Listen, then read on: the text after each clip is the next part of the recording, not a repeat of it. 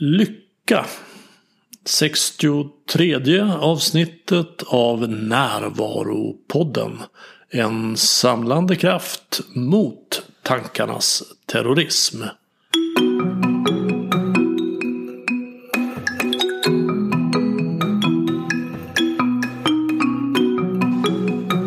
Det här är Bengt Renander och här har jag ett samtal om lycka med Katarina Blom som är legitimerad psykolog och som intresserar sig för positiv psykologi. Och tillsammans med Sara Hammarkrans har hon skrivit boken Lycka på fullt allvar. Jag och Katarina pratar om vad lycka är, om det är så att alla vill vara lyckliga, om hur man har det och hur man tar det, om balansen mellan att acceptera och förändra, om lyckan i att bidra till andra människors lycka, om värdet av att ge och ta emot uppskattning, om att tankarna drar sig mot drama, om att medvetenhet och närvaro är en väg att gå, inte ett mål att nå, om att se starka tankedraman som mental feber, om den gyllene medelvägen som en väg till lycka, om värdet av att veta vad man känner och kunna känna det, om att vara medveten om vad man tänker och kunna släppa det, och om hur man stämmer sin inre sträng till harmoni. Här är Katarina Blom.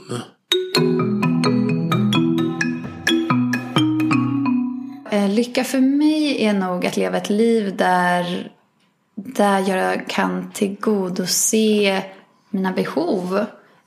Alltså jag tror att lycka för mig förändrades ganska mycket när jag blev förälder.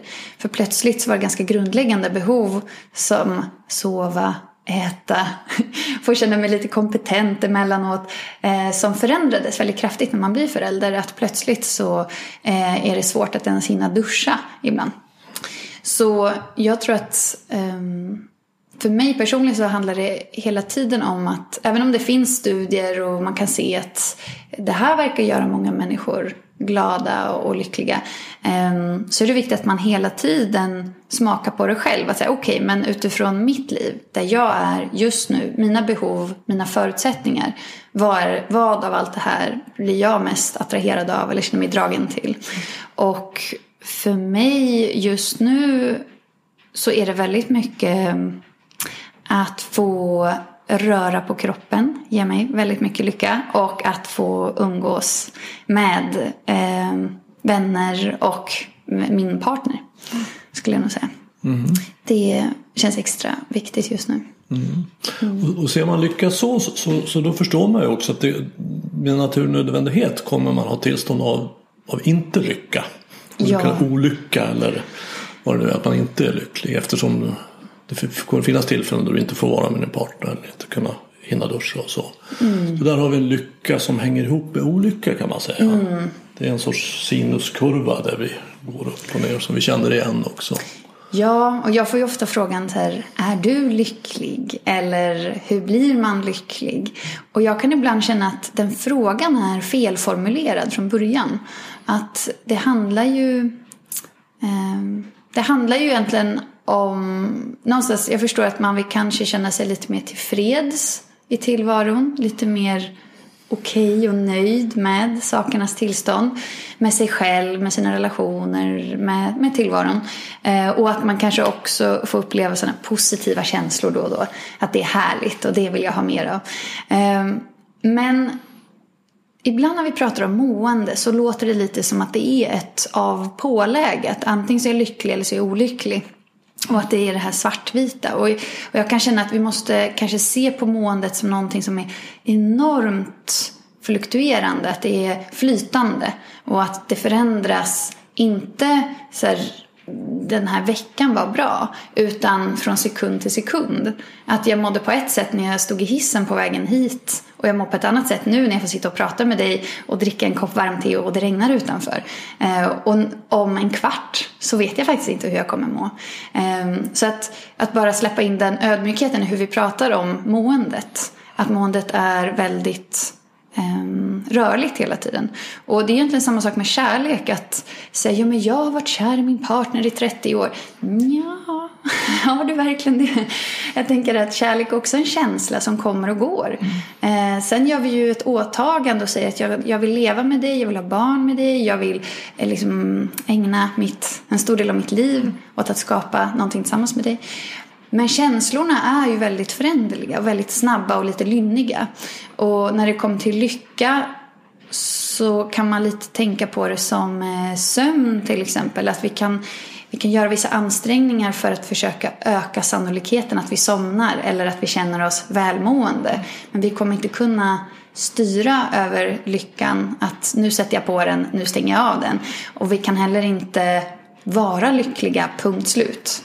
Utan det kommer fortsätta att förändras till någonting. Så att hålla lyckan och måendet lite med en lätt hand och med mycket nyfikenhet. Vad är det som jag behöver nu som gör mig gott just nu? Och här tycker jag ändå det är hjälpsamt att det finns ett studie i bakgrunden. Att man kan titta lite på forskning och få lite idéer och uppslag och inspiration. Att okej, det där verkar funka för många. Undrar om det funkar för mig med. Så ser jag lite på. Jag förstår. Och det tror jag nog att de allra flesta håller med dig om. Det känns inte som en kontroversiell bild, utan det tror jag nog den följer i hög grad sunt förnuft. Och jag har ett sätt att tänka på det. Det skulle vara spännande att se vad du tycker om det. Som är att lycka består av två komponenter. Alltså att dels det som är utanför mig och det som är i mig. Och när det är utanför mig som jag vill att det ska vara, då är jag lycklig. Alltså när jag får duscha eller får träffa min partner. Och det här gör ju då att vi kan påverka vår lycka på två håll. Vi kan förändra utanför mig och jag kan förändra i mig. Och om jag bara ska förändra utanför mig och se till att det är som jag vill, så kommer jag få ha ganska korta stunder av lycka, eftersom världen är som den är. Det håller på där ute. Ja. Det verkar inte vara utformat för att vara precis som jag vill. Men om jag däremot kan vara med det som är, alltså med lycka sätter en synonym som kanske är mer harmoni. Att jag kan vara i harmoni med det som är, egentligen oavsett vad det är. Och egentligen oavsett vad jag känner. Så att även om jag kan känna sorg, min hund dog igår, jag känner stor sorg över det. Men det är okej, för hundar dör. Det är så är den här världen. Och man känner sorg när hundar dör. Det är också okej. Så finns det en sorts harmoni där som jag menar att vi kan ha hela tiden. Vad tänker du kring det? Ja, men där blir det som att jag får upp som någon sorts bild framför mig. Ja, dels har vi den yttre världen, och sen har vi vad den yttre världen väcker i mig. Och sen har vi hur jag förhåller mig till det som växer mig. Så det är som tre lager på en lök, eller man ska säga. Ja. Och om jag ska bara koppla på lite sånt här forskningsprat, så skulle jag säga att det finns en spännande studie som försökt förklara varför vi människor mår olika. Att vissa verkar ha lättare för att må bra i vardagen oavsett vad, och andra verkar ha lite tuffare. Och då såg man att skillnaden mellan hur vi människor mår kan förklaras utifrån tre faktorer, och där man såg att en faktor var våra yttre livsomständigheter, och att den bara kunde förklara 10% av varför du och jag mår olika. Och det där, som jag har förstått det, kan förklaras en del, för det är ju där vi lägger så mycket fokus, att försöka få till de här yttre faktorerna. Man kämpar, det ska vara rätt liksom chef, och jag ska ha rätt lön, och jag ska ha rätt jobb, och jag ska bo på rätt plats, jag ska ha rätt partner, jag ska se rätt ut, jag ska... Det är en oändlig lista, och som vi kämpar med den, och jag kämpar också med den, för att det är så lätt att vi köper det där och tänker att men det är ju det här som kommer göra mig mer välmående. Men då tycks det som att vårt psyke har med sig något som kallas för hedonistisk anpassning eller habituering. Vilket det här, att habituera är alltså att man vänjer sig vid någonting som är mer eller mindre konstant över tid. Och det är jättebra att vi har det, för om någonting jobbigt händer så ska vi inte bli deprimerade så fort vi råkar ut för motgångar, utan vi ska också kunna hantera det, vänja oss och lite acceptera det till och med. Men samma sak slår åt andra hållet. När vi får högre lön så vänjer vi oss vid det. Och när vi har äntligen en balkong hemma så vänjer vi oss vid det. Vilket gör att vi hamnar lätt i det här ekorrhjulet av att hela tiden vilja få den här kicken vi fick i början när vi fick den här balkongen, eller ja, vad det nu kan vara. Och det där är ju också en drivkraft som vi har med oss rent evolutionärt. Så var det ju viktigt att inte bara vara nöjd om dagarna. Den som bara, men jag har nog tillräckligt med mat för vintern. Jag känner mig rätt nöjd. Det var ju förenat med livsfara. Så vi har ju nedärvt en hjärna som säger till oss att vi måste hela tiden ha lite mer för säkerhets skull. Tänk om någonting händer. Nu måste jag buffra på lite till. Och det där har ju helt tappat sin liksom, överlevnadsmässiga fördel i dagens samhälle. Men ändå så är den högst aktiv, och jag tror många känner igen sig i det. Så för att gå tillbaka till vad du sa, att den yttre världen utifrån ett forskningsmässigt perspektiv kopplat till välbefinnande menar att absolut, alltså, vi står inte och faller med om vi har lyxigt ett lyxigt kök hemma eller ett lite enklare kök. De yttre livsomständigheterna förklarar väldigt lite av hur väl vi mår. Givet att vi har våra basbehov täckta så att jag inte behöver vara väldigt orolig över min överlevnad, då spelar det ju stor roll om jag får det bättre materiellt ställt. Men sen har vi också vad det väcker i oss, våra egna känslor. Och här menar den där studien att hur vi förhåller oss till olika livshändelser kunde förklara ungefär 40% av skillnaden mellan varför någon mår bättre och någon annan. Så den här studien, liksom, poängen var lite att det handlar inte om hur vi har det utan mycket om hur vi tar det. Men sen tycker jag att du tar ju det ett steg längre. Att, så här, hur förhåller jag mig till mina egna inre upplevelser? Ja, det är en sorts metakognition kan man säga. Att jag kan bevittna mitt ego, menar jag, då lite utifrån. Visst. Och där öppnar vi en dimension till. Och som är så viktig. För då kliver vi in i hur har jag det om dagarna med mig själv. Jag tycker din tagline är så underbar. Stoppa tankarnas terrorism. Det är så fantastiskt. Och jag brukar ofta öppna varje föreläsning jag gör med att det handlar inte om att vi ska tänka positivt för att vi ska bli glada. För alltså, tankarna... Ja, du vet ju mer än någon hur tankarna bara lever på sitt egna liv. Och vi kommer aldrig kunna kontrollera våra tankar. Tankar är ju mentala händelser i sinnet som vi inte rår över. Exakt. Och vi lever ju i en kultur där vi lär oss att identifiera oss med våra tankar. Men det är ju mer funktionellt. Jag ser det som en radio som spelar i huvudet, och jag är mer den som lyssnar på radion än själva radiosändningen. Exakt, och jag tror att det du är inne på är en viktig nyckel om man inte bara pratar om välbefinnande utan kanske i andra aspekter om psykisk ohälsa. För att jag tror att mycket, jag ska inte liksom använda för stora ord här, men en del av psykisk ohälsa handlar om att vi trasslar in oss i våra egna negativa inre upplevelser. Och här kommer vi absolut in på hur förhåller jag mig på den där metanivån till inre, kanske framförallt obehag eller inre smärta i form av jobbiga känslor eller inom citationstecken då jobbiga tankar.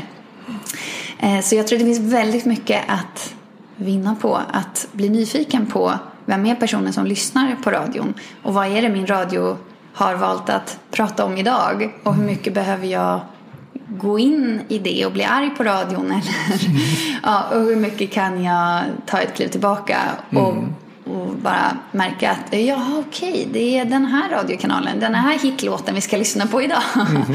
Ungefär. Och jag håller ju med dig verkligen om att positivt tänkande är verkningslöst. För att problemet är ju att jag tror på mina tankar, de negativa tankarna. Och då försöker jag ändra då så att jag ska tro på positiva tankar istället. Det blir ju som att försöka släcka en brasa med bensin. För problemet är att jag lever i tankevärlden. Alltså det är så lätt att stå framför spegeln och säga så här, jag är snygg och vältränad. Jag är snygg och vältränad. Jag är patetisk som står framför spegeln och säger till mig själv att jag är snygg och vältränad, trots att det är så tjock. Ja. Det går inte. Nej, och det finns ju faktiskt en studie på det där också som vi tar upp i boken. Att man gav uppgift att man ska tänka sådana positiva affirmationer om sig själv. Jag är värdefull, jag är älskvärd, jag är bra och duktig och så. Och då såg man att det kunde faktiskt stärka humöret, hur man mådde, för personer som redan hade en god självkänsla och självförtroende, som tyckte, ja men det tycker jag ju, jag bara blir påminnig om någonting som jag redan känner. Medan de personer som inte kände att jag är självälskvärd och värdefull, då blev det motsatt effekt, att man snarare kom i kontakt med diskrepansen mellan hur jag vill må och hur jag faktiskt mår. Och jag kan känna att det är som det finns någon liksom våld i den övningen, att tvinga sig själv att intala sig någonting fast jag absolut inte känner så. Det blir ännu mer smärtsamt. Ja, det är verkligen som du säger, addera på.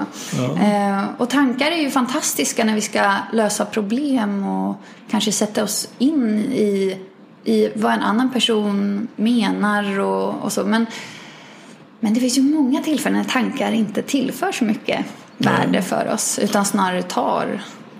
Ja, för jag skulle ju, så om jag förstår det rätt, så har ungefär 10% av vårt lycka eller välbefinnande kommer av hur vi har det. Ja, jag ska komma med en sån nördig förklaring. Ja. För det är lätt att man tolkar det så att det handlar om 10% av hur mitt välbefinnande kommer från hur jag har det. Men det är egentligen skillnaden mellan varför det skiljer sig mellan hur du har det och jag har det. Den skillnaden kan förklaras utifrån 10% från hur vi har det. Okej, så skillnaden i lyckan mellan två olika personer kan förklaras till 10% av hur man har det i de yttre omständigheterna, till 40% av hur man tar det, och till 50% av en sorts helt genetiskt betingad. Det kanske har att göra med hormoner och alltså hur man är kemiskt. Absolut. Ja, men, och någon sorts baslinje från ens föräldrar helt enkelt. Och här kan det ju vara saker som hur stresståliga vi är, eller liksom vilket temperament man har. Har man lätt till aggression eller verkligen vilken läggning vi har rent genetiskt, men den läggningen är ju inte heller satt i sten. Och just meditation som du är inne på en del, om jag förstått det rätt, har man ju sett jättehäftiga studier på, kan släcka av vissa gener och förändra helt enkelt vår genetiska palett. Så det är ju inte heller satt i sten, men i liksom så här grova drag. Och en sån där modell med 50-10-40%, det är ju klart att det är ju en forskares våta dröm att man ska kunna förklara något så flytande och flummigt som mående. Så att i verkligheten så går det ju inte att dela in det så. Men det ger ändå, det har en pedagogisk poäng tycker jag, att förstå att jag kan inte påverka 100% av hur jag mår.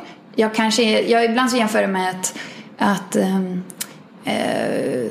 om jag vill lära mig att sjunga, så förstår jag kanske att, för jag har inte en fantastisk sångröst från start, och jag förstår att jag kommer inte kanske kunna sjunga som Whitney Houston, men jag kan ju förstå att jag kan öva upp min sångröst och bli bättre på den. Och det är lite samma med måendet, att vi kanske inte alla kan liksom må pangbra jämt, men vi kan ju definitivt experimentera oss fram och träna oss på olika förhållningssätt i livet som kommer kunna stötta oss och stötta vårt mående. Att vi kanske nappar på vissa tankar ibland som är negativa mot oss själva, att vi är arga på oss själva, men ju mer vi tränar på det så kommer vi ju kunna haka loss ur det och hamna mer i den här lyssnarrollen, som lyssnar på radion istället, och känna att vi kan stärka oss på det sättet.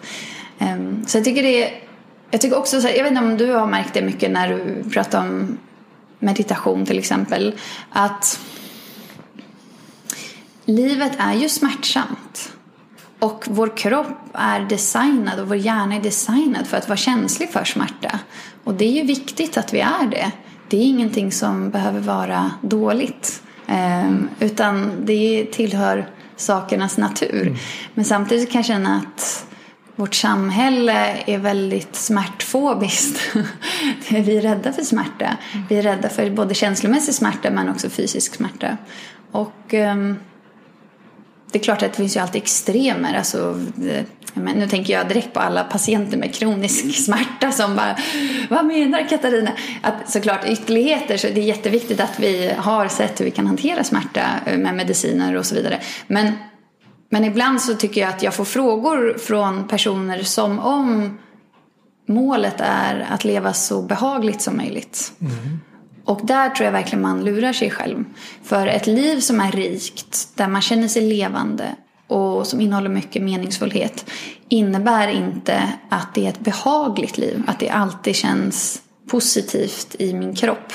Utan det kanske mer är ett liv där jag utmanar mig själv. Jag vågar göra saker som jag inte riktigt vet hur jag ska klara av. Men jag vill prova på att göra dem ändå. Jag kanske kommer känna ångest, kommer känna mig jätterädd för att inleda en ny relation eller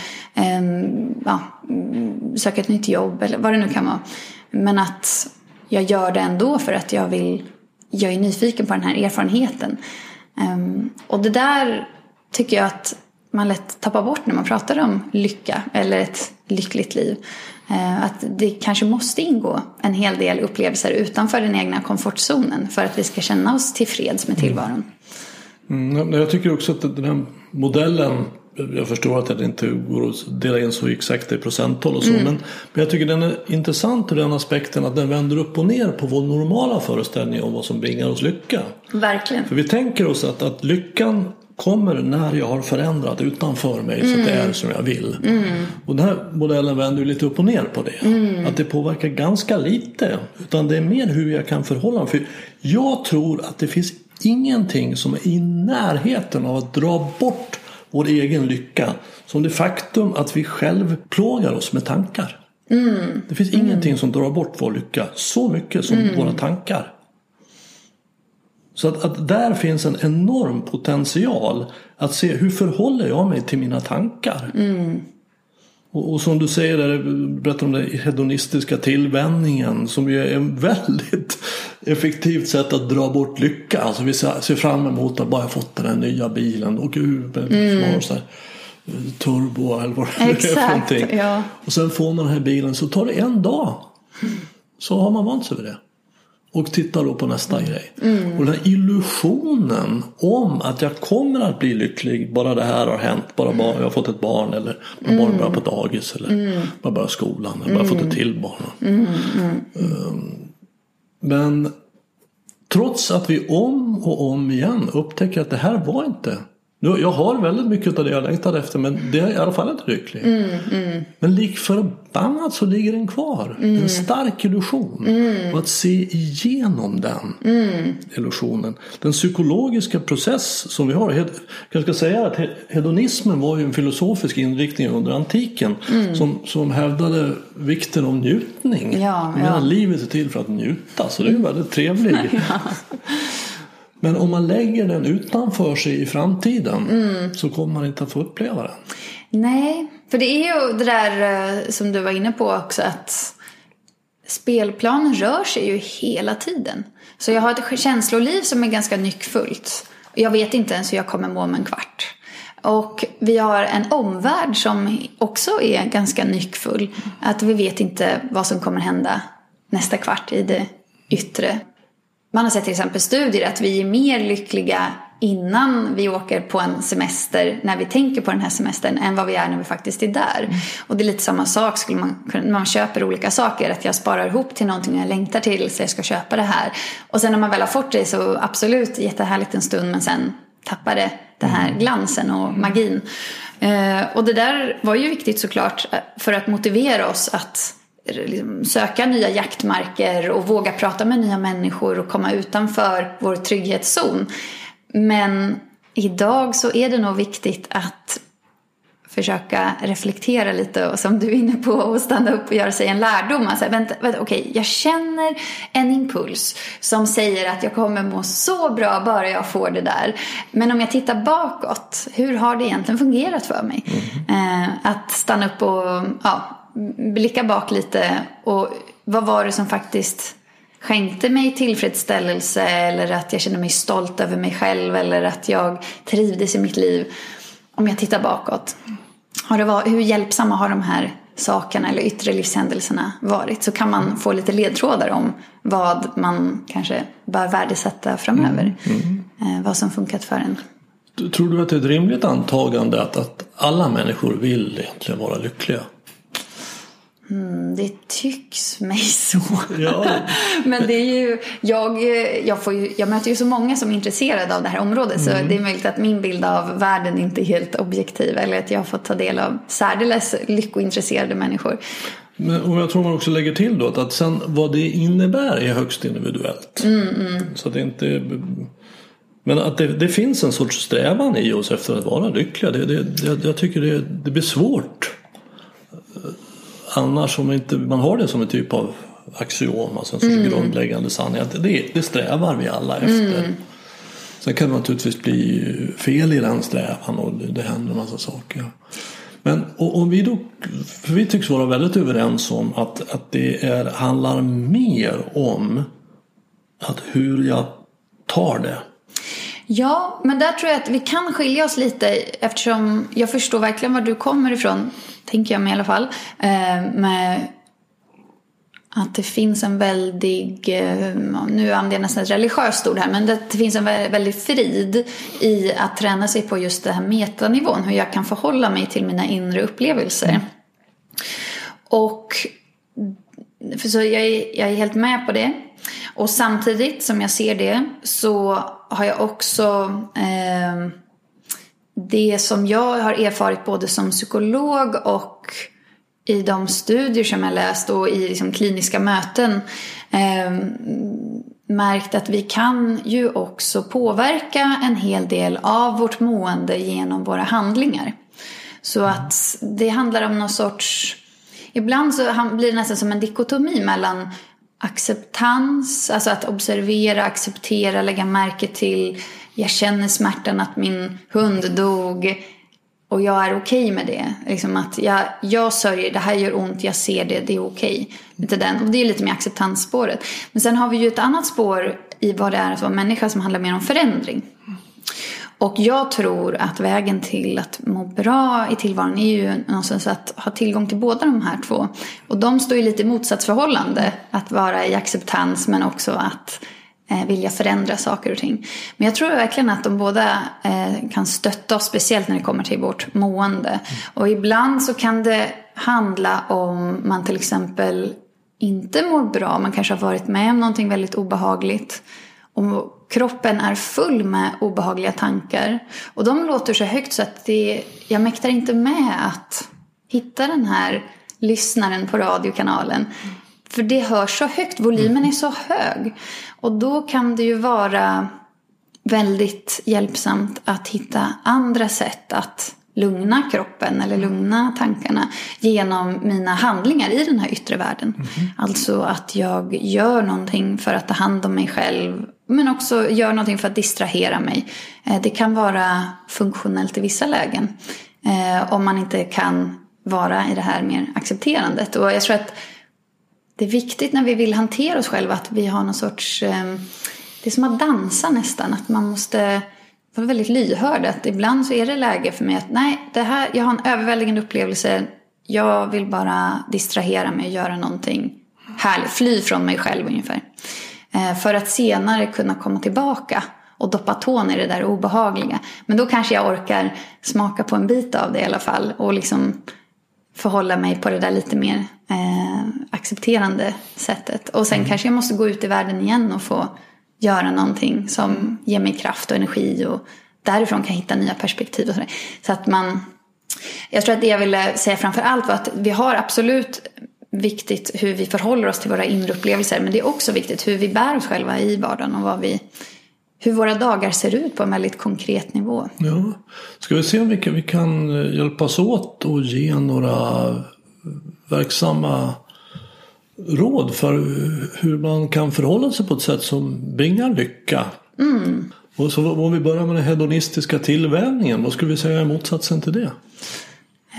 Jag tycker nog att det är väl jättehärligt att man kan njuta i vardagen, men att se det för vad det är. Alltså som tacksamhet. Ja, det är ju ett jättebra vad ska man säga, motmedel mot att hela tiden vilja ha mer. Precis, du skulle säga motsatsen till hedonism, att jag ska nå framåt. Istället för att titta på det som inte är utan kommer i framtiden, så tittar jag på det som är. Ja, men absolut, det kan man absolut ha. Och det är ju också ett välbeforskat område, att vi mår bra av att då och då stanna upp och bara få sjunka ner i vad vi faktiskt redan har och som vi faktiskt redan uppskattar. Ja, absolut.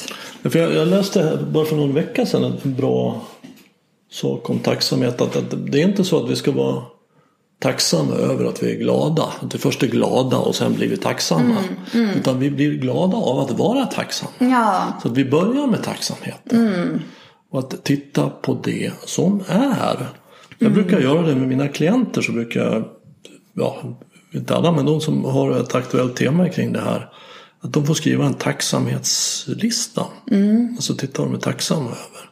Så har de den i handen och så det är ju ofta då att jag har någonstans att bo, jag har familj, jag har part, jag har jobb kanske, jag får lön, jag har någon vän eller flera. Och, frisk om man nu är det. Och så säger jag att allting som står på den här listan, kan du säga så här: Bengt, kom med mig så åker vi runt. Här är mitt hus, här är min partner, här är mitt arbete, här är min hund, här är mina föräldrar, vad det är för någonting. Allt detta finns i verkligheten. Så har vi din lista med problem, att jag har inte träffat någon eller vad åker vi för att titta på det? Det finns i tankevärlden. Det finns där som en form av problem, absolut, men det finns inte i verkligheten, för jag menar att verkligheten, det är det som finns här nu. Den är väldigt påtaglig, verkligheten. Så att tacksamhet tar oss till verkligheten. Jag tyckte det var jätteflummet med tacksamhet innan jag började med det här. Vilket är 20 år sedan. Men jag kommer ihåg att folk som sa tack för att du ringde på sin telefonsvar. Jag tyckte, gud vad tankigt. Ska man säga det för? Men det är då som ser det enorma värdet att hitta tacksamhet i allt.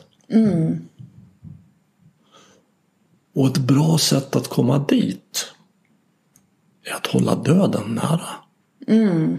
Alltså, det är ju stoikerna, en annan filosofisk inriktning, de såg ju värdet i att se att det här är kanske sista gången jag gör det här. För det kommer en sista gång för allting. Sitter vi och dricker rooibos te här, du och jag, och vi vet inte, det är kanske sista gången för att dricka rooibos te. Och inte då att det väcker någon ångest i mig, utan att så jag ska uppskatta det här teet. Det här kanske är den sista poddenspelning jag gör. Jag vet inte. Jag ska uppskatta det här. Så kanske det sista jag går och handlar havremjölk på Coop. Att uppskatta det. Det är en så otroligt värdefullt sätt att komma till tacksamhet, som gör att jag kommer till nuet. Och för de flesta människor så är nuet ett väldigt bra ögonblick. Absolut. Här sitter vi. I all enkelhet. Men ändå är det ett fint ögonblick. Ja, men verkligen. Och det jag tycker det är, även fast alla tänker som hör det här, jag själv, du, när du berättar det, det väcker ju någonting, en känsla av att det där, men det har jag ju upplevt. Och även fast vi är så många som har upplevt det, så kan det ändå vara så svårt att vara där. Att det är så lätt att hamna i den här tankevärlden som presenterar olika varianter på hur ditt liv är bristfälligt. Och det här, jag tycker det var så bra som du sa med det faktiska som finns här i världen och det här hypotetiska, bristfälliga. Och det som är hypotetiskt, det är ju också oändligt. Det tar inte slut, varianterna på det som fattas oss i olika stunder. Så jag tror att där blir det också en sån fälla att försöka mätta det behovet, eftersom det finns en fantastisk uppfinningsrikedom i nya sätt vad som fattas oss. Ja, tankevärlden är ju oändlig. Mm. Alltså man kan ju tänka att taket rasar in eller att bokhyllarna trillar över oss, eller att man har en väldigt allvarlig form av någon väldigt allvarlig sjukdom som man inte har upptäckt än. Mm. Ja, men, och det tar ju verkligen inte slut. Nej. Och det kan vara så befriande för hjärnan, för oss själva, att ibland få landa i någonting som är lite ändligt och tydligt, som tacksamhet. Men också, jag tror att när man gör det tankeexperimentet att ta in döden i vardagen, så kan det på ett märkligt sätt vara lite avkopplande eller avslappnande, för att det gör tillvaron mer ändlig och tydlig, och att det är lättare att förstå då vad det är jag har, om det finns ett motsatsförhållande. Och samtidigt så är vi ju inte byggda för att gå runt och tänka att vi ska dö hela tiden, utan vi är byggda för att tänka att vi kommer leva i en oändlighet. Om vi inte har kanske problem med kroppen så att vi blir tydligt påminda om döden varje dag. Och det där blir ju också lite av en fälla. Det finns ett litet område inom forskning som är spännande. Det är inte jättestort, men det är litet och spännande, och heter posttraumatiskt växande, eller posttraumatic growth, som är inne precis på det här du pratar om nu. Berätta lite mer. Att när vi är med om traumatiska upplevelser, alltså att vi tror att vi själva skulle dö, eller att vi har varit, och då menar jag att vi har också varit väldigt nära döden, eller någon när och kär person omkring oss var på väg att dö, eller var svävade i livsfara, någon allvarlig skada. Om vi klarar oss igenom det här, så har man kunnat se att människor som kommer ut på andra sidan berättar ofta om gemensamma eller liksom liknande upplevelser, om att de ser på livet med nya ögon, och att de har lättare att uppskatta de små sakerna, känna tacksamhet i vardagen, att de värdesätter sina relationer på ett annat sätt, att de har skiftat om hur de prioriterar i livet. Och jag tänker att det är ju många som säger sådär, och det är ju så ironiskt att jag var tvungen att nästan dö för att förstå hur jag ska leva. Och samtidigt så tror jag verkligen att det hänger ihop med det där, att vi inte är byggda för att hela tiden tänka på döden varje dag, utan vi tänker mer, vad ska jag hinna med idag? Jag måste köpa mjölk, jag ska hinna till. Och det är ju inte särskilt lyckooptimerande. Det kanske är mer lyckooptimerande att ha döden nära, eller... Ja. Jag tror inte jag tänker på döden, så jag tänker att det här är kanske sista gången. Ja, men och det är ju lilla döden. Det är lilla döden. Ja. Och jag tror alltså att det är otroligt värdefullt, för jag tror att det som dör många gånger är ju egot. Det är egots död. Så att efter det så kommer jag tillbaka och värdesätter saker i vardagen, sa du. Och vad är det? Jo, det är det som händer här i verkligheten på riktigt. Det här teet och blomman, eller få ta en dusch, eller bara få gå ner och fika någonstans, eller vad det nu är. Så att man föds tillbaks till verkligheten. För att egot är ju tankevärlden i min begreppsapparat i alla fall. Och där kan man förlora sig i så mycket, att vad jag borde vara och skulle vara, vad som kan hända. Dramor. Ja, verkligen. Drama. Drama. Stort drama. Och det här måste jag då upprätthålla mitt ego. Tänk om. Ja. Och sen så man då har med om en olycka, alltså man behöver ju inte vara med om en olycka eller bli svårt sjuk för att vakna upp. Men det är ju inte, precis som du säger, inte ovanligt att människor vittnar om det. Att det där var otroligt jobbigt. Det var bland det värsta jag varit med om. Jag skulle önska mig fiender det. Men jag fick någonting ut av det här som gjorde att jag vaknade upp till verkligheten. Ja. Och även människor som får kanske ett svårt cancerbesked, alltså, det går inte att bota, du har ett halvår kvar. Alltså, hur blir det halvåret? Vad gör jag med det? Verkligen. Och naturligtvis väldigt lätt att hamna i ångest och drama, och djupt mänskligt och begripligt. Men man kan också vakna upp och veta att, för nu vet jag att det här är sista gången jag gör det här. Jag kommer inte att fira någon mer jul. Det här är min sista julafton. Så låt mig ta tillvara på den. Ja, och det är en skillnad där också mellan att intellektuellt förstå någonting och att det är förankrad kunskap i kroppen. Att jag verkligen känner att det här är sista gången, eller att jag verkligen känner den här tacksamheten till exempel. Och att det inte bara är en övning som man hasplar ur sig på papper, 5 punkter, ge mig lycka nu då, kom igen. Och det är väl också så att lycka kommer inte till den som primärt eftersträvar den, att det ska bli lycklig, utan det är snarare då att genom sånt som tacksamhet. Det finns en annan aspekt som ni tar upp i boken som jag också skulle vilja att vi pratar om. Och det är vilket enormt värde det har för lyckan att bidra till andras lycka. Mm. Det är så spännande. Ja, kan du säga någonting om det? Ja, nu vill jag så här, vad ska jag välja? För att det finns så mycket spännande kring detta. Men till exempel en studie som jag tycker var lite rolig som vi skriver om i boken, det är att dels så tittar man kopplar upp människor mot en sån hjärnröntgenkamera så man kan se vilka områden i hjärnan som lyser upp när vi gör olika saker. Och så fick människor i det här experimentet donera pengar till välgörenhet, och så såg man hur hjärnan reagerade på det. Ja, men det var ju härligt. De här människorna blev glada av att donera pengar.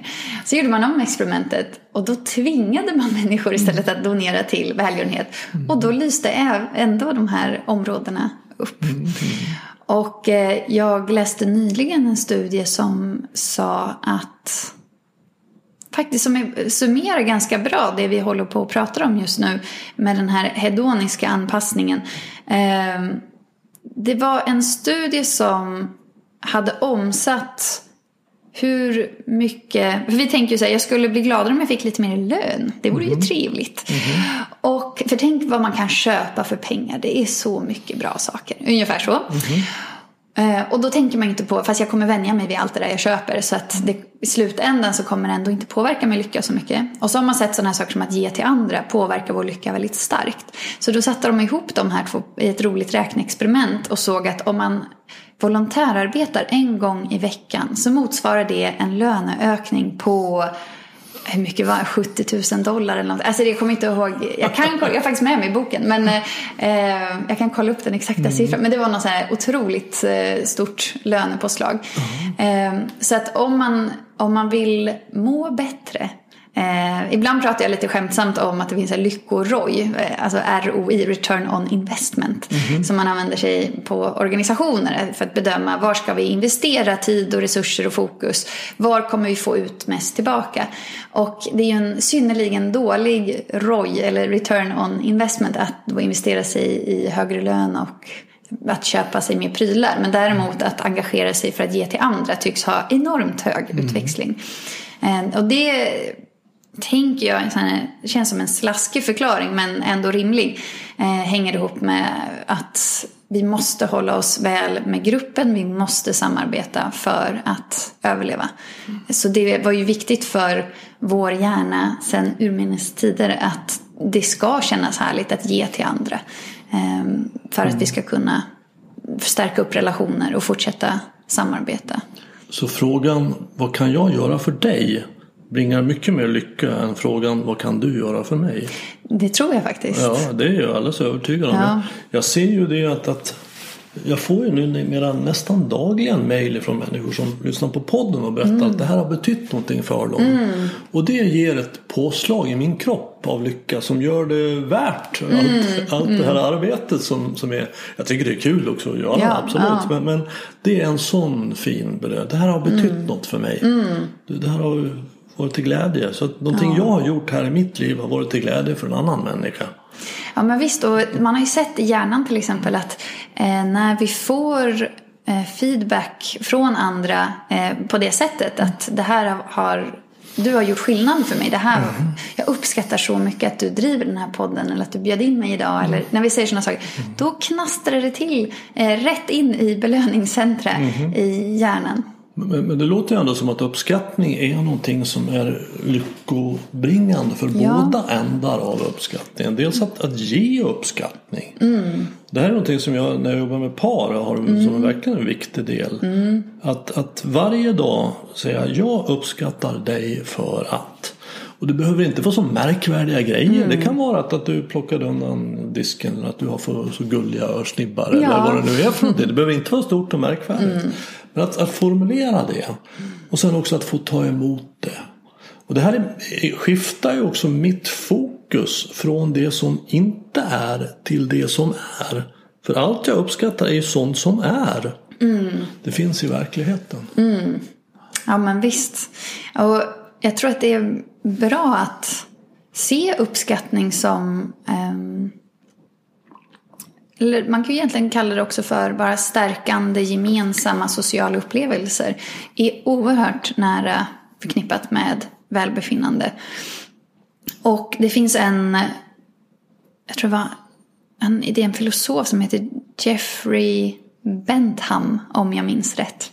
Om det är någon som misstycker så får man gärna skriva in till Bengt. Han sa att människans drivkrafter är att maximera njutning och undvika smärta. Och det stämmer ju på... Liksom, det är inte fel. Det kan vi ju alla se. Men det finns ju fler drivkrafter för oss än att bara maximera njutning och minska smärta. Och här tänker jag att få till exempel tillhöra och vara en del av en gemenskap är en oerhört stark drivkraft för oss. Och att ge sig i kast med att skapa relation med andra i en parrelation till exempel. Det är ett stort risktagande för att vi kan både må oerhört bra av att vara i en nära relation med någon. Men vi kan också må oerhört dåligt om det är en osund relation. Det är spännande det med just sociala band till andra människor. Att de har sån stark... påverkan på vårt mående. Och att ge varandra positiv uppskattning för små gester i vardagen. Det finns ju en rolig studie som du säkert har talat om från den här relationsexperten John Gottman. Han har ett love lab i Kalifornien där han sätter in, jag tänker alltid att det är bara i Kalifornien man kommer undan med att vara professor och ha ett love lab där vi sätter in par och liksom studerar hur de interagerar med varandra. Och han såg i sina studier, han gjorde först en studie och sen uppföljningsstudie, att de par som vid det första besöket gav varandra 5 gånger så mycket uppskattning som för varje tråkig, trist, pikande kommentar tycktes också vara tillsammans vid uppföljningsstudien ett par år senare. Och han menar att det här, att bara titta på hur vi interagerar med varandra och att det är så viktigt att vi är stödjande, varma, uppmuntrande 5 gånger så mycket som för varje så här tråkig kommentar man ger varandra. Han menar att jag kan studera par och på 5 minuter säga till 95% liksom säkerhet om de här kommer hålla ihop eller inte. Och det han tittar på då är just det här. Det tröskelvärdet, eller vad man ska säga. Hur mycket värme man visar varandra. Och det är ju ett uttryck för vad fokuserar jag på? Fokuserar jag på det som är bra eller fokuserar jag på det som är fel? Alltså det som inte är. Eller fokuserar jag på det som är? Ja, och här igen så skulle jag vilja bjuda in att det handlar ju egentligen inte om antingen eller. Utan här tror jag att man kan ta in det här med att hjärnan har en typ av negativ dominans, eller att vi har som ett negativt filter, att vi har ju en rad olika systematiska tankefel som gör att vi sorterar information runt omkring oss på felaktiga sätt. Men de sker enligt ett mönster, så man har kunnat kartlägga de här felaktiga sätten. Och hittills har man hittat över 100 olika såna här systematiska tankefel. Och ett sånt systematiskt tankefel kallas för vår negativity bias, eller vårt negativa filter. Som gör att om du, Bengt, är trevlig mot mig massa gånger sedan jag har kommit hit, men så gör du ett misstag, ett fel. Du häller i för mycket mjölk i mitt te, eller vad det nu är, ett banalt exempel. Men att du gör någonting som min hjärna reagerar på, då är det förmodligen det jag kommer tänka på när jag går härifrån, trots att du gjorde många, många fler saker som var trevliga. Och det här händer ju lätt i parrelationer. Att den här negativa filtret aktiveras och bara, nu gjorde han sådär, nu gjorde hon sådär. Och därför så tror jag att vi behöver ibland vissa övningar, liksom att vi behöver lite struktur på att också visa varandra omtanke och värme. Man kan ju tycka att det ska bara komma naturligt, men det gör det ju också. Men det här negativa kommer ännu mer naturligt. Om man säger så. Och det tror jag är bra att vara medveten om. Alltså att det naturliga är att vi det vanliga, jag är också naturligt att vi använder vår tankeverksamhet för att överleva. Vilket gör att jag kommer att fokusera på allt hemskt som har hänt, allt hemskt som kan komma att hända. Jag ska hitta lösningar på det och räkna ut vad jag ska göra om lösningen inte funkar. Ja. Så att då kommer jag vara ett ständigt pågående drama. För att överleva. Men den här rädslan står ju inte alls i proportion till faran. Det är inte så farligt att vara människa numera som vi är rädda. Ja. Och det är därför som meditation är bra. För det tar upp oss. Det bryter vårt vanemässiga mönster att vara i tankevärlden. Jag kom ju på en sån, jag är ju gammal copywriter så det är väldigt länge sedan, men jag kom på en sån love-formulering så jag skrev den på min hemsida till och med. Säg den. Ja. Och det är att medvetenhet och närvaro, det är en väg att gå, inte ett mål att nå. Alltså det är någonting jag går upp och jag ser det som att jag går en annan väg istället för tankevägen drama. Så går jag en annan väg som handlar om medvetenhet och närvaro. Vilket innebär att jag söker mig till nuet. Och det är en smal väg. Så jag kommer att trilla i diket. Och det diket är tankevärlden. Och där kommer jag sprattla omkring i timmar, dagar, veckor. Tills jag kommer på att problemet är att jag trillat i diket. Och så tar jag mig upp på vägen igen. Och så trillar jag i diket. Och så ser den här vägen ut. Jag har gått den i 20 år. Jag trillar i diket varje dag. Och ibland så blir det som du beskrev tidigare att det är ett tankedrama som jag kommer inte ur. Även ungefär en gång per år brukar jag få det. Jag kommer inte ur det. Jag vet att det är ett tankedrama, men det är så starkt. Men nu brukar jag tänka att det är som att få feber. Att jag har feber och jag har det nu. Jag vet att det kommer att gå över. Så fin, så bra metafor. Jättebra. Jag får ligga och låta det här verka ut bara. Det kommer att ta någon dag eller två eller tre. Jag får se. Och det finns ju en väldig avslappning i det förhållningssättet också, tänker jag. Det finns en sorts acceptans. Exakt, ja, och redan där har man ju gett sig själv lite bättre liksom plattform att stå på. Att det är okej. Nu är jag i diket, jag ser det, jag kommer inte upp. Jag vet att jag vill upp, jag vet att det brukar funka, men ingenting funkar. Och så här, då ligger jag här då. Ja. Det får vara så. Så att gå den här vägen innebär att så fort jag kommer på det så går jag upp här och kommer hit. Så är jag här och upptäcker att allt är gott. Det är fantastiskt att få vara en människa. Och sen kommer en tanke som... jag tycker inte det, för jag tror också att det är naturligt att vara närvarande. Så om vi tittar på alla andra levande varelser på jorden så är de där hela tiden. De är här i nuet. De trillar inte diket, för det finns ingen tanke för dem att trilla in i. Ja, men det är ju som en blessing and a curse det här med språket. Exakt. Att vi kan språka, det är ju fantastiskt. Men det är också en källa till oändligt lidande. Verkligen, exakt så. Det tar liksom inte slut. Nej. Och för att språket, tankar är ju en röst som talar i huvudet. Ja, och den är ju väldigt färgstark. Verkligen. Den rösten. Verkligen. För ibland så låter det som man pratar om språk att det är lite så här logiskt, torrt och intellektuellt, men språk och tankar är som, alltså det är så associativt och så det är så symboliskt att varje ord står för en känsla, en bild, en form, någonting som växer, en upplevelse. Så att liksom, språk och tankar ska man ju verkligen inte underskatta att det bara är. Jag tycker ibland det är roligt, jag säger ibland till klienter att alltså, vad är en tanke egentligen? Det är en elektrisk impuls som sker någonstans djupt, alltså här, bara för att man ska få det perspektivet och få lite paus och lite luft. Men det är ju inte det som är vår vardagliga upplevelse av tankarna, utan de är ju otroligt övertygande och som ett riktigt bra Hollywood-drama. Första parkett på... Verkligen. Ja. Det tycker jag är en väldigt värdefull metafor. Jag använder den ofta, att tankevärlden är som en biograffilm. Alltså, när man glömmer bort att det här bara är flimmer på en duk och att det är skådespelare som springer omkring och tror att det där är verklighet, så kan man sitta och ha dödsångest, hjärtklappning och alltså, alla känslor kan väckas av detta. Men det enda vi behöver göra då är ju att vakna upp och se att det där bara flimmer på en duk. Här sitter jag med min kompis, skön biofåtölj, vi har godis. Ja, popcorn. Ja, precis. Bra i verkligheten. Ja. Så när man kan lära sig att skilja på biofilm och verklighet, då är man på väg att bli medveten. Mm. När man kan skilja på tankar och verklighet, då är man medveten. Mm.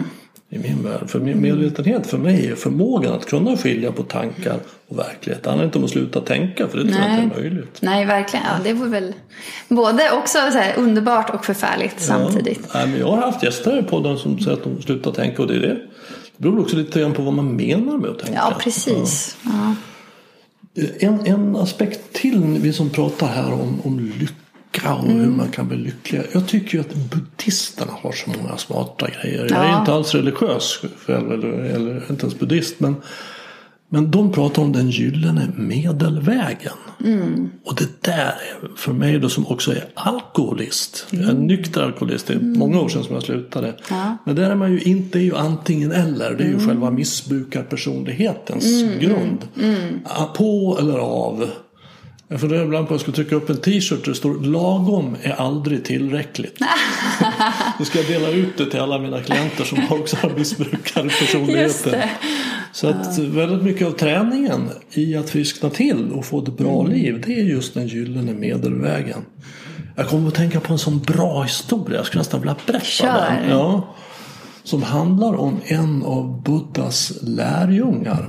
Som var han var superambitiös. Han ville verkligen bli jätteduktig på att meditera. Han ville bli bäst på det. Så han kom innan alla andra till meditationer. Han gick efteråt och de gjorde gående meditationer. Och han gick så fötterna blödde. Men han tyckte han fick liksom ingen... Jag fick ingen frid. Jag vet inte vad fan. Undrar varför. Var det fel? Så han gick till Buddha och så berättade som det var. Att, vad ska jag göra? Och Buddha han lyssnade och så sa han så, jag har hört att du kan spela luta. Ja, sa han, det stämmer. Att många har haft glädje av ditt lutspelande. Jo, så what, sa han väl inte, men jag tror att han tänkte det. Mm. Och då sa Buddha så att, vad händer om du stämmer strängen för hårt? När du ska spela. Ja, då kommer det ju vid stumt ljud, och i värsta fall så går det ju av. Vad händer om du stämmer för löst?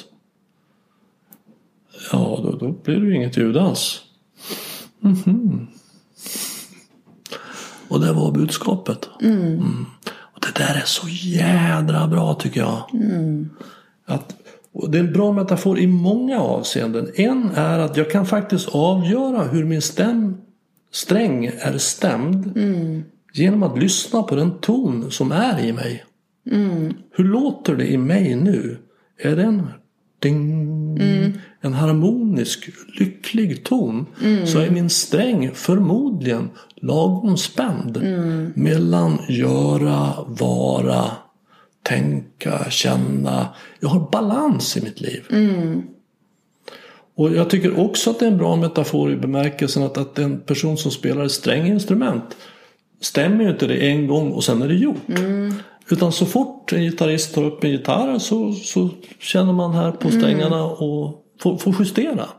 Så att vi behöver hela tiden justera. Hur låter det i mig? Och det är den gyllene medelvägen. Inte antingen eller, utan både och. Inte svart eller vitt, utan grått. Ja. Ja, men jag gillar det skarpt. Alltså. Jag tycker vi ofta hamnar för mycket i det här binära, svartvita, dikotomier. Bra, dåligt, lycklig, olycklig. Sådana saker. Och kanske för att knyta ihop till vad vi började idag med... Jag pratar om att checka in med behov. Det är så fint som du uttryckte, att man kan känna in sin egen ton. Var är jag? Och hjärnan förstår sig ju verkligen på bilder. Så att hur är min sträng stämd idag? Vad har jag för förutsättningar att spela musik idag?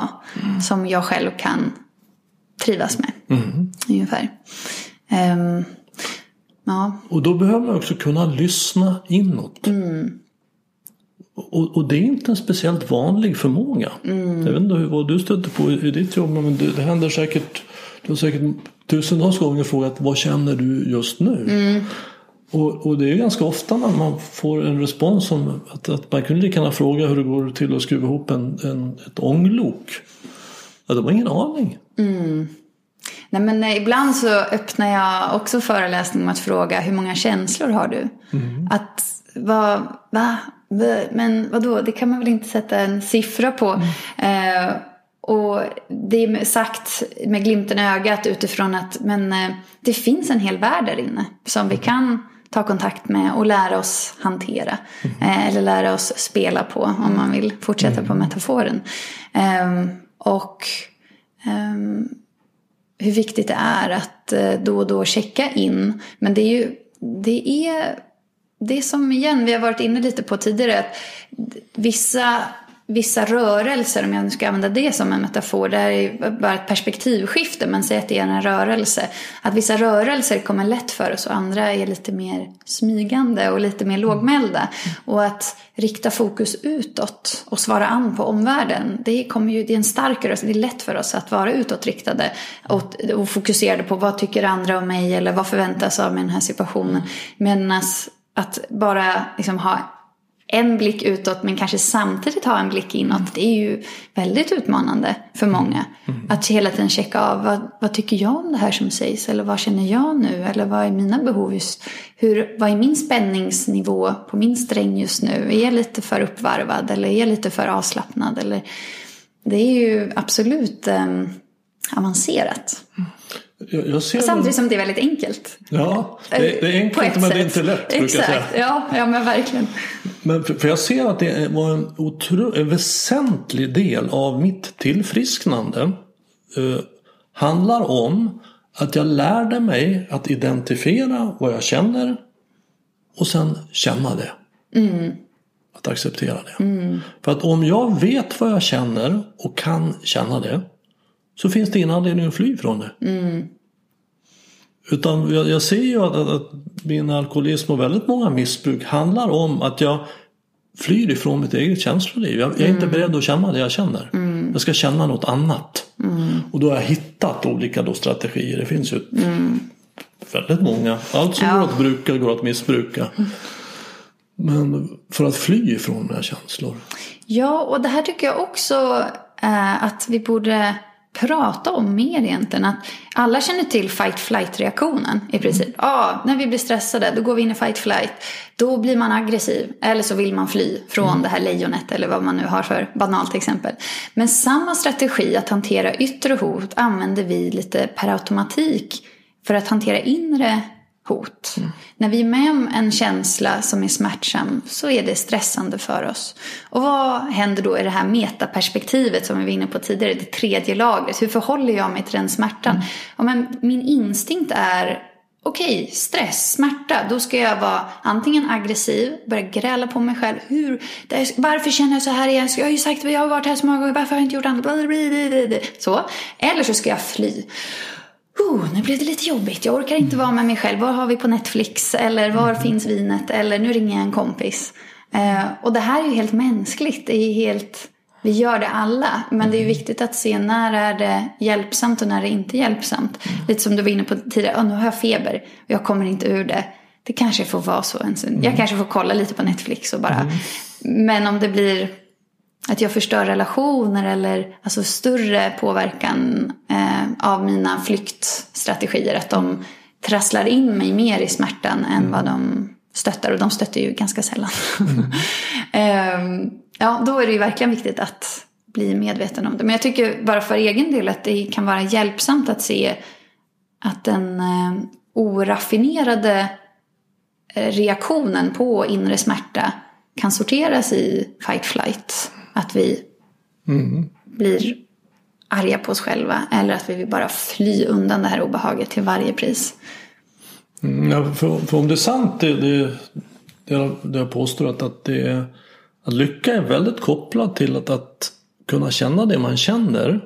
Och då behöver man ju veta vad man känner. Annars kan man ju inte känna det. Så att det finns en väg... På den här medvetna, närvarande, smala vägen som vi pratar om handlar väldigt mycket om att lära känna sina egna känslor. Och känna dem, vara där med dem. Så att det är en del i att vara människa. Det är okej.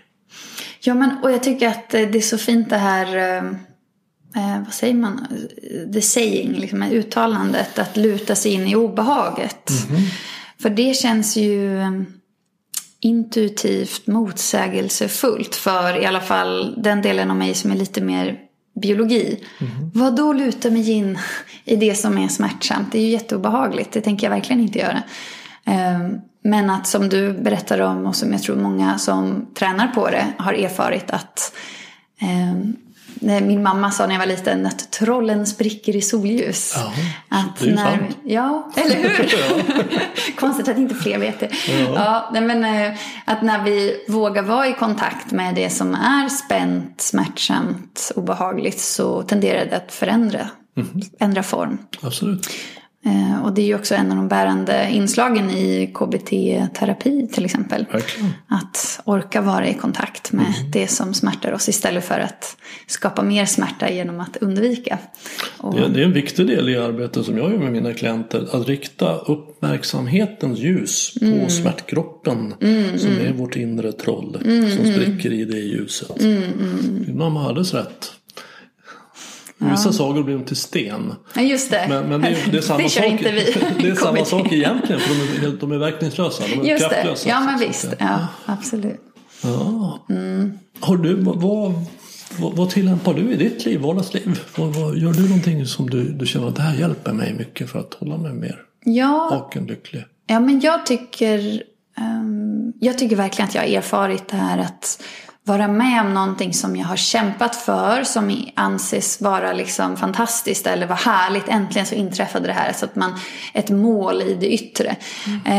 Men när jag har lyckats med det här, vad det nu kan ha varit, ett svårt uppdrag eller någonting som verkligen har varit utmanande som jag har kämpat med, och så är jag jättestolt en kort stund. Och till och med och sen så rinner det av en och så börjar nästa utmaning eller kamp eller vad det kan vara. Dels den erfarenheten som vi var inne på, att reflektera bakom. Men hur mycket glädje har de här sakerna skänkt egentligen? Det tycker jag att jag brukar ofta checka in med mig själv ärligt. Att okej, du förväntade dig att det här skulle ge det här, men gör det verkligen det? Vad är det du sitter med just nu? Vad blev konsekvensen av det här? Det är den ena saken. Men den andra saken är att även om jag gör någonting som kan verka väldigt härligt, om jag inte är närvarande, då smakar den där sockervadden ändå som papper. Livet blir smaklöst. Och ingenting är ju egentligen värt det. För om man inte kan känna och liksom smaken på livet eller se färgerna, så är ju ingenting värt. Alltså det spelar ingen roll vad man gör för någonting. Nej. Så jag tycker att en egen lärdom har mycket varit, vad behöver jag hålla liv i vardagen för att inte hamna i den där lite mer extremen där jag blir avstängd eller att det här att det vi har varit inne på här med att ha kontakt med de egna känslorna till exempel. Vad behöver jag göra så att jag kan fortsätta ha kontakt med mitt känsloliv och få njuta och känna smärtan och allt vad det kan vara. Jag tänker på ett citat ur min senaste bok, Stoppa tankarnas terrorism, som säger enjoy this moment, because this moment is your life. Ja, men visst. Det ser jag som en sorts kärna i det du förmedlar här. Ja, men visst. Och att det där livet finns ju överallt, hela tiden. Det behöver inte finnas. Alltså ibland kan man tänka så här, sen när det här har hänt, liksom när jag kommer hem, då ska jag slappna av och leva. Så bara, nej. Aj. Om jag hör sådana tankar hos mig själv, då vet jag att nu är du på väg att lura dig själv. Ja. Att livet är ju här lika mycket som där. Och det är ju... Och något som är hjälpsamt för mig, om jag ska dela med någonting, allt det här vi har pratat om, men också jag tänker ofta på ett citat av Shakespeare som han låter Hamlet säga. Och Hamlet säger så att nothing is good or bad, only thinking makes it so. Alltså hur tänker jag kring det som sker? För vad som än händer så hittar smärtkroppen smärta i det. Eller så går det att hitta smärta i det. Alltså vinn 100 miljoner Så sitter du där i din limousin och dricker orl och champagne och tänker att fan, det sitter jag och världens befolkning svälter och gud vilken... Ja men visst. och sitter i börsen och tittar på det. Titta, här kommer hon i limousin och dricker orl och champagne. Här sitter jag i börsen. Alltså hur bara var det? Ja. Så att, hur tänka? Att vara uppmärksam på tankarna. Och det är ju det som meditationen hjälper oss med. Att få lite distans till tankarna. Det är därför så otroligt värdefullt att meditera. Och lära mig att gå in och ur dem. Ja. Tack för att du kom hit. Ja, tack. Väldigt trevligt.